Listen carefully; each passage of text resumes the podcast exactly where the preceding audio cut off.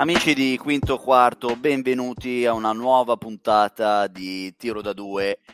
Questa settimana analizzeremo la ventesima giornata, ormai si sta concludendo la regular season e mancano veramente soltanto due giornate alla fine di questa fase per vedere poi la fase orologio.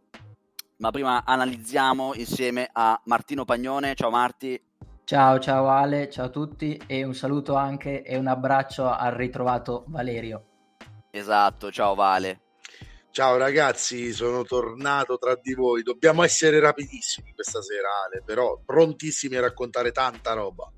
Eh sì, eh sì, perché stiamo anche facendo la registrazione durante il turno infrasettimanale di Serie B. Sapete che seguiamo tanto anche la Serie B e quindi insomma abbiamo tanto in ballo, tanto in ballo. E poi le partite di questa settimana di Serie 2 sono state veramente tante, tante interessanti perché comunque ci sono state moltissime notizie che hanno monopolizzato eh, la, la, Serie 2 in, questa, in, questi giorni, a partire subito, par- parlando prima del girone verde, Treviglio alla fine ha esonerato Coach Finelli nella mattinata di domenica e insomma, questa mossa alla fine andava fatta, forse l'allenatore, forse i giocatori, però insomma, per dare uno scossone la Blue Basket ha fatto qualcosa, vedremo se avrà gli effetti sperati per la squadra bergamasca.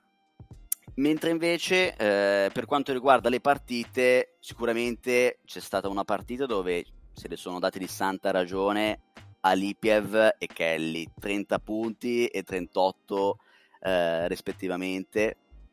Ma poi per quanto riguarda invece le, questa partita l'ha vinta Casale e invece per quanto riguarda le partite più punto a punto vorrei cominciare ad analizzare subito la prima partita che si è giocata in questa giornata venerdì, ovvero Torino-Trapani. Vale, parto subito da te. Te l'aspettavi questa partita così combattuta oppure ti aspettavi una vittoria di Trapani più larga? Mm, allora, tanto per cominciare, eh, direi che combattuto veramente c'è stato il primo tempo. Il primo tempo all'insegna dell'equilibrio sicuramente, eh, dove Torino è riuscita non dico a contenere perché 49 punti da parte di Trapani, eh, però a star dietro alla vena realizzativa incredibile eh, dei, dei, siciliani che però ecco eh, da metà terzo quarto in poi prendono un largo deciso direi eh, prima 4 poi 7 poi 10 13 arrivano fino a 15 punti di vantaggio. Eh, sembra la classica partita in cui eh, gli Shark la portano a casa tranquillamente poi ecco, Marti, dato che siamo in formato light, te la passo subito la palla, eh, c'è quel recupero, quel comeback in quattro minuti scarsi da parte della Reale Mutua che porta poi i torinesi eh, a, a, a veder stampato il tiro della possibile vittoria sul ferro. Marini, se non sbaglio, adesso non ho... Mh, non, non ricordo bene, credo proprio Marini abbia sbagliato la tripla Pepe, Pepe. Ah, Pepe, Pepe, Pepe, Pepe, grande, bravo, grazie che mi hai corretto. Eh, esatto, la tripla... Pepe. Sì, sì, sì, sì, è vero, è vero. Eh, tripla di, di Pepe che, che, si stampa sul ferro e un Torino che esce sconfitta, però con uh, un'ulteriore dimostrazione che è una squadra uh, molto più temibile di quanto io mi sarei aspettato all'inizio del campionato. Sì, hai detto benissimo. Io inizio dal fare i complimenti a entrambe le squadre per quello che ci hanno fatto vedere sul campo. Sì. Prima di tutto a Trapani che raggiunge 15 vittorie di fila e non è che si fanno per caso 15 vittorie di fila, tra l'altro con una media di punti di scarto quasi che arriva a 20, quindi partite dominate, dominate e stradominate ma eh, complimenti anche a Torino perché è riuscita a dare del filo da torcere a, a, Trapani, andando sotto di 15 e poi, come hai detto benissimo tu, recuperando nell'ultimo quarto. Una nota sul primo tempo perché è stata veramente una partita velocissima, bellissima, giocata a ritmi altissimi. Sinceramente non me lo aspettavo dalla parte, da parte della squadra di Cianni che provasse ad alzare i ritmi così tanto e a correre perché eh, sì sappiamo che Trapani in attacco è debordante, infatti come hai detto te 49 punti nel primo tempo, però ogni volta che Trapani trovava un canestro Torino ripartiva velocissima e ha trovato due o tre canestri con la difesa di Trapani disorientata e un appoggio semplicissimo al ferro. Quindi questa mossa ha pagato. Poi alla lunga il talento di Trapani è venuto fuori, ma Torino con un moto d'orgoglio è tornata sotto e come dicevi benissimo te, eh, la tripla di Pepe è andata fuori per questione di centimetri e poteva essere una vittoria veramente mh, clamorosa da parte, da parte dei gialloblu. Eh, bellissima la partita in campo, un po' meno le polemiche e il contesto che si sono costruiti attorno, purtroppo, che ci troviamo a commentare qua. Eh sì, eh sì, insomma, si sapeva già dall'andata che questa sfida tra Torino e Trapani, insomma, ha scatenato una certa rivalità su cui però noi cerchiamo un po' di sorvolare perché ci piace più parlare del basket eh, giocato e per mm. questo passerei ragazzi alla prossima partita molto interessante, cioè la Luis Roma che vince ancora contro l'Urania Milano. Da quando è arrivato Sebin ragazzi, ormai la Luis ha, ha, ha vinto più partite che sono più le, le, vittorie che le sconfitte. Ma a parte Tai Sebin c'è stato un Valerio Cucci da 27 punti. So, Marti, te l'aspettavi una Luis così, con, con questo turn face, come si direbbe in termine quasi da wrestling? Eh, la Luis uh, ha ingranato, ha ingranato veramente bene, ha trovato evidentemente il suo equilibrio, la sua dimensione in questa Serie A2 e comunque Sabin ha portato tantissimi punti e tantissime altre cose. Ha tirato di nuovo male da 3 tirando 1 su 9, però tutto quello che fa lui beneficia, eh, è di beneficio ai compagni. E appunto il compagno che ne sta beneficiando di più è proprio Cucci che come dicevi tu ha messo 27 punti con un 10 su 14 da 2, 6 rimbalzi, 6 falli subiti e eh, viaggia a 14,5 punti di media, il massimo sua, nella sua carriera quindi in attacco sta veramente dando il di sé e tra l'altro anche con un ottimo 40% da 3. Sappiamo che non è un tiratore puro, però evidentemente eh, non si tira indietro quando deve prendersi le proprie responsabilità e eh, sta, sta, pagando questa cosa per, per la Luis.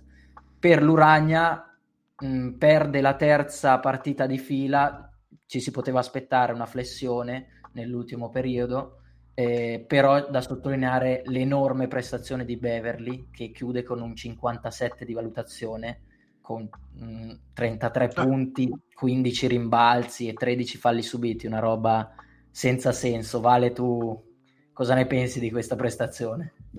Allora, mm, prestazione incredibile di Beverly, è vero, vanificata però, ecco, da per esempio eh, un Giorgio Piunti che fa subito quattro falli e esce dalla gara, un Ghidi Poz al quale evidentemente proprio la regione Lazio va un po' indigesta perché anche Arieti, lo ricordo, eh, ebbe, una partita pessima, questa volta anche direi 2 su 12 dal campo, 0 su 8 da 3, eh, più un danno che un valore aggiunto sicuramente a maggior ragione perché è stato 33 minuti in campo. Ehm, ok al di là della grande prestazione di Beverly credo che Milano abbia giocato tu dici ci poteva stare la flessione. Io per il momento storico in cui è l'Urania Milano no non la, non la giustifico tanto. Era il momento di mh, dare corpo all'ottimo inizio di stagione, al fatto che fino a tre partite fa eri in lotta tranquillamente per il terzo posto. Era il momento di, di, di provare no? a, a, mettersi lì davanti a tutti a dire ok, eh, noi vogliamo esserci fino in fondo in questo campionato. Queste tre sconfitte un po' li ridimensionano, mh, mm, considerando che con la Luis era abbordabile, con Rieti ce l'avevi in mano perché eri più 9 7 dalla fine, una cosa del genere, quindi potevi tranquillamente gestirla molto molto meglio di come l'hai gestita. Ecco, forse anco, il sistema di Milano che è un po' positionless, un po' mh, anche senza schema ben preciso, alla fine lo paghi. Eh, non ti dà magari quel, quel, sistema che ti aiuta a vincere queste gare qui e la Luis è cambiata completamente da quando, arriva, da quando è arrivato Sabin proprio perché come io amo sempre dire le responsabilità sono scalate tutte di uno Pasqualin non deve essere più il secondo violino, Pucci non deve essere più il primo violino, eh, Misca non deve essere più lo straniero che sposta tutto lui. Eh, cambia il mondo chiaramente. Ah, non è da sottovalutare il fatto anche che D'Argenzio mano a mano si è scivolato verso i zero minuti in campo. Eh, eh, è chiaro che la scelta del doppio play che tanto ha portato fortuna alla Luis in Serie B, D'Argenzio Pasqualin, è un po' naufragata durante la stagione. Vanno fatte delle scelte dolorose sicuramente, però la Luis Ale ha dimostrato di essere pronta a farle queste scelte dolorose eh, per far di tutto e rimanere in Serie A2. Quindi quello sì. che anche ci dicevano eh, i nostri amici della Luis nell'intervista che facemmo un paio di mesi fa, devo dire, si è rivelato del tutto fondato, anche perché praticamente 20 minuti dopo che finimmo quella puntata presero 6 win. Quindi eh, sì, esatto. ci dissero fidatevi che qualcosa lo prendiamo. E beh sì, devo dire, qualcosa l'hanno preso. Eh sì, assolutamente. Diciamo che è vero, hanno preso consapevolezza che certe cose che andavano tanto bene in Serie B, ovviamente in Serie 2 non si possono più rifare, come te hai ben citato il, il doppio play di Argenzio e Pasqualin, che ricordiamolo sono anche play un po' atipici perché comunque entrambi sono sotto 1,80 m e trovare dei play sotto 1,80 m in Serie B è già difficile, figuriamoci in Serie A2.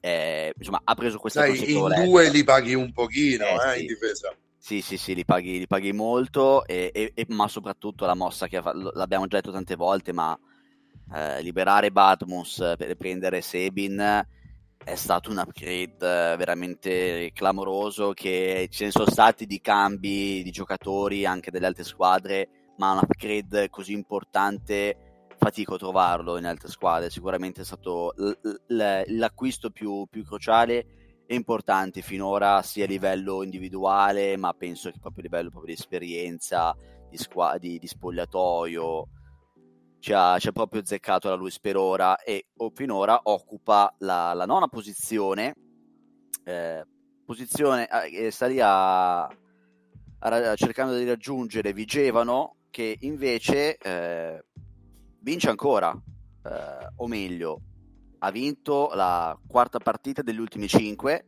Settimana scorsa ha perso contro Latina in casa, molto sorpresa, e adesso invece va a vincere di 18 punti contro un Agrigento, un Agrigento sempre più in difficoltà, in cui anche il suo americano Coil sta veramente sprofondando, è stato fischiato verso la fine del terzo quarto dopo un, un altro tiro sbagliato, Calvani ha deciso di tenerlo in panchina fino alla fine della partita, sono stati copiosi anche i fischi per la squadra a fine eh, partita. Marti, cosa ne pensi di questa situazione del Agrigento? Perché l'allenatore è stato cambiato, si deve cambiare di più quindi? Sì, non una situazione serenissima in casa di Agrigento che purtroppo arriva da 5 sconfitte di fila, se non sbaglio. Quindi c'è qualcosa da, qua- da cambiare, sicuramente hanno cambiato l'allenatore e a mio parere hanno preso la persona giusta per provare a raggiungere l'obiettivo salvezza, il loro obiettivo, però sicuramente ho letto eh, che stanno pensando anche a un cambio per Coil perché come hai detto te non sta per niente convincendo da inizio stagione e l'ultima partita contro Vigevano è, stato, è stata l'ennesima prova della immaturità, diciamo, perché comunque Coil è ancora giovanissimo, è classe 2000 se non sbaglio, quindi purtroppo non è l'americano che serve a, ad Agrigento in questa, in questa, situazione, in questo momento. Per, ri, per quanto riguarda Vigevano, invece, una situazione molto molto molto migliore. Eh, Vigevano mm, vince, vince e convince su un campo che comunque non è mai stato facile storicamente, vince di 18 punti e come ci diceva Giamma Bertetti che è stato nostro ospite la scorsa settimana in uno speciale del podcast, quello con Latina in casa è stato uno scivolone. Mm, purtroppo la partita non è andata secondo i piani, ma eh, come ci diceva appunto Giamma, eh, ognuno in casa di Vigevano sa quello che deve fare e, e, la squadra è in fiducia e si vede anche da vittorie come queste. Vale, tu cosa, cosa ne pensi di questo? No, io avevo sostenuto dall'inizio dell'anno che Vigevano, la faccio cortissima, eh, che Vigevano fosse la squadra più attrezzata secondo me per fare punti, per maturare, per migliorare, per capire dove sbagliava. Questo per me è accaduto. Um, una Vigevano che tra l'altro a differenza proprio di Agrigento ha preso un paio di americani eh, forse non il massimo del talento ma qualche anno in più tanta sostanza in più alla lunga Ehm, devo dire che Ike Smith alla fine anche come continuità è stato uh, più, um, più continuo di quello che io mi aspettavo e anche cresciuto uh, sotto tanti punti di vista. Tyler Whiteman eh, da normale è un buon giocatore, ma poi ti tira fuori anche delle prestazioni veramente anche il quarantello tra le mani. A differenza di Smith, che lo vedo più eh, nelle corde di un giocatore tra virgolette normale. Tra virgolette normale. Um, il resto del roster però mi convinceva già da, dall'inizio. Eh, giocatori come Leardini, Battistini, Filippo Rossi, che questa gara è stato decisivo anziché no, nonostante i soli sei punti. Eh, D'Alessandro che è rientrato, lo stesso Bertetti, Strautmanis, non mi sembra non mi sembrava e non mi sembra eh, a maggior ragione adesso un roster che possa peggiorare durante la stagione, sembra un roster che potesse, mi sembrava un roster che potesse migliorare. Questo è avvenuto, dall'altra parte Agrigento ha fatto un po' il contrario invece, è chiaro Ale, che per ripassarti il pallone, che sono questi i rischi che ti prendi quando scegli due americani rookie. Um, la Luis sì. ha sbagliato a non prenderli proprio e Agrigento avrebbe forse dovuto concentrare magari più il budget su un paio di giocatori importanti americani che si sa in a due possono traghettarti in una stagione difficile. Sì, esatto, ho preso comunque due prodotti dall'NCAA che poco. Grezzi, spendendo poco, immagino. Eh, sì, alla fine Polakovic è uno dei migliori rimbalzisti della Serie 2, però dall'americano ti aspetti anche tanti punti e, e non li sta portando almeno con i rimbalzi si sta salvando. Ma soprattutto ti aspetti che ti porti un vantaggio te- tecnico-tattico che non te esatto. lo Esatto, esatto. Alla fine gli indiziati sarebbero entrambi. Ne sta pagando un po' di più le conseguenze Coil perché invece non sta dando proprio nessun tipo di apporto praticamente in, eh, in questa squadra. Immagino che delle valutazioni saranno fatte, comunque è stata una delusione cocente e almeno diciamo entrambi non credo, ma uno dei due americani credo proprio che sarà cambiato, poi non è facile valutare l'occasione che, che c'è. Sì, più che altro anche in vista della prossima fase, della fase orologio e degli eventuali play-out che si andrà a giocare a Agrigento. Sì, sì è ancora, ancora lunghissima, ancora lunghissima la stagione, anche siamo al 24, 24 gennaio, è, è lunghissima. Passando invece nel girone rosso, ragazzi, non sono mancate anche qui le sfide emozionanti e le news, perché alla fine era nell'area, ma Nardò ha esonerato coach Gennaro Di Carlo e al suo posto andrà Luca Dalmonte, reduce dall'esperienza alla Fortitudo Bologna. Fortitudo Bologna che questa giornata ha perso, a mio parere, un po' a sorpresa contro 100 che sta trovando un po' eh, la, la, la, quadratura, ma ci sono state altre sfide emozionanti come Orzi Nuovi Udine. Parliamo un po' poco, ragazzi, di, degli oceani, perché alla fine sono penultimi in classifica, però c'è una statistica che mi faceva notare Marti, anzi te la faccio riportare a te, dilla direttamente tu. Sì, eh, dico, faccio solo una nota sulla Fortitudo. sconfitta un po' inaspettata, però alla Fortitudo mancavano Aradori, che era infortunato, e Freeman, che aveva, ha giocato con la febbre.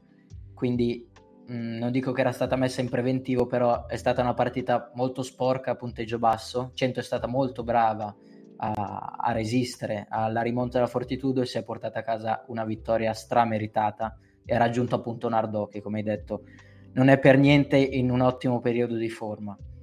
Per quanto riguarda Orzi Nuovi invece, leggevo una statistica che è abbastanza inquietante perché eh, quella con Udine è la decima sconfitta sulle, de- sulle 16 totali arrivate in stagione, con un, ma- un, margine compreso tra gli 1 e i 5 punti.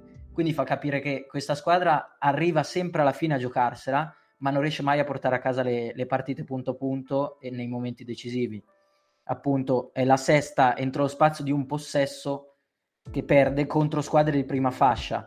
Ha perso con Verona, che è, arri- è arrivata a una sconfitta di tre, ha perso con Forlì e Fortitudo, avendo il tiro della vittoria che non è entrato, e adesso contro Udine ha perso eh, dopo una strepitosa tripla di Leonzio che ha portato avanti gli Orceani, ma Ali Begovic alla fine ha, ha punito i padroni di casa eh, facendo portando la vittoria in casa, in casa Udine. Sì, eh sì. Eh... sì, vale, vale, vai. No, no, no, eh, d'accordo con, eh, con eh, Marti, il discorso eh, dalle parti mie si dice che andarci vicino conta a bocce. L'unico sport dove andare vicino viene segnato in qualche modo e fa punteggio nel basket 1-25, sempre 0 punti porti a casa. È chiaro che forse potrebbe essere, che ne so, potrebbe vincere la palma della retrocessa più dura da battere. Non credo che Orsi Nuovi abbia voglia di vincere quel premio lì. Credo che vogliano una salvezza eh, che eh, va veramente presa con le unghie e con i denti perché eh, la squadra eh, è incompleta e difficilmente potrà essere completata ulteriormente, anzi ci sono anche voci di mercato che sono intorno a giocatori tipo Trapani, tipo Alessandrini, giocatori che in B avrebbero degli estimatori notevoli, notevoli. Eh,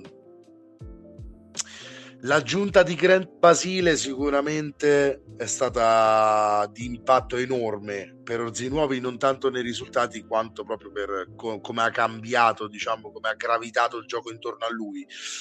Eh, il tempo però perché i risultati arrivino comincia a stringere veramente tanto e, e, e Orzinuovi Ale sarebbe un'altra di quelle squadre che in questo momento magari anche se poi non si è concluso il rapporto in maniera idilliaca col suo ex allenatore Calvani potrebbe fare qualcosa, diciamo, cioè ci vorrebbe, ci vorrebbe un, un coach eh, da questo tipo di terapia d'urto qui, perché ecco, eh, bisogna veramente fare pentole e coperchi con un roster un pochino limitato, secondo me, in questo caso.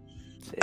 e oltretutto hai anche Ruben Zugno fuori, già da un po', eh, infortunato, eh, una rotazione in meno ancora, eh, ruoti costantemente a 8 eh, 8 può non bastare arrivati a questo punto della stagione.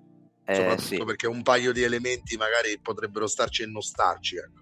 Dici bene, ci sono tanti elementi che sono la loro prima esperienza in Sera 2, e 8 sono veramente pochi. Eh, c'è anche Jorgensen che non l'abbiamo citato, è stata un'aggiunta fatta nelle ultime 4, 4 giornate. Eh, ha convinto relativamente personalmente a me non fa impazzire, come giocatore l'ho capita poco questa, questa scelta, eh, anche perché comunque non so quanto conosca bene, anzi non credo proprio che conosca bene il campionato, mm. Quindi mi aspetto magari qualche aggiunta in più tra gli italiani per quanto riguarda l'esperienza perché serve proprio quello, secondo me, eh, anche perché 8 sono veramente troppo pochi per... Ah, avevi De Mario Mayfield, ma poi è andata comandata, insomma. Eh, esatto, mi riferisco, mi riferisco proprio a quello. Io mi sarei tenuto De Mario Mayfield invece che, tenere, che prendere Jorgensen, però vabbè, l'Agri Bertocchi ha preferito fare questa scelta. Passando invece a un'altra partita, ragazzi, ne parliamo ancora perché veramente sono state tantissime le sfide emozionanti. C'era il derby friulano tra Cividale e Trieste, anzi Giuliano Friulano, diciamolo perché c'è il eh. Friuli Venezia Giulia prima che si offenda qualcuno. E Cividale, ragazzi, ha stravinto. Ve l'aspettavate? C'è da mettere in conto che Justin Reyes però era fuori e sarà fuori ancora per un po' di partite. Vale.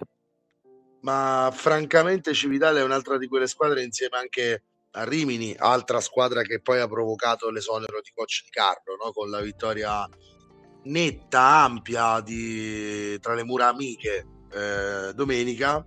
In questo caso, anche in questo caso, nel caso di Cividale, insomma, eh, è arrivata una vittoria importante, una vittoria convincente, è una vittoria che serviva assolutamente eh, ai, ai giallo-blu, perché poi Friulani, che, non so, Giuliani o Friulani, non so bene la divisione lì, quindi non dirò Friulani, ecco, eh, i giallo-blu, li chiamerò così.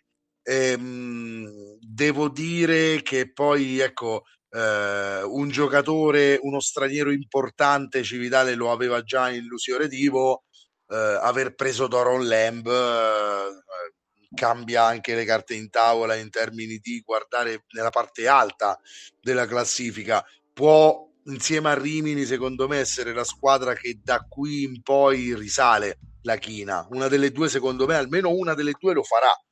Eh, ad intuito direi, direi più Rimini, la vedo veramente più completa, la vedo anomala in quella posizione.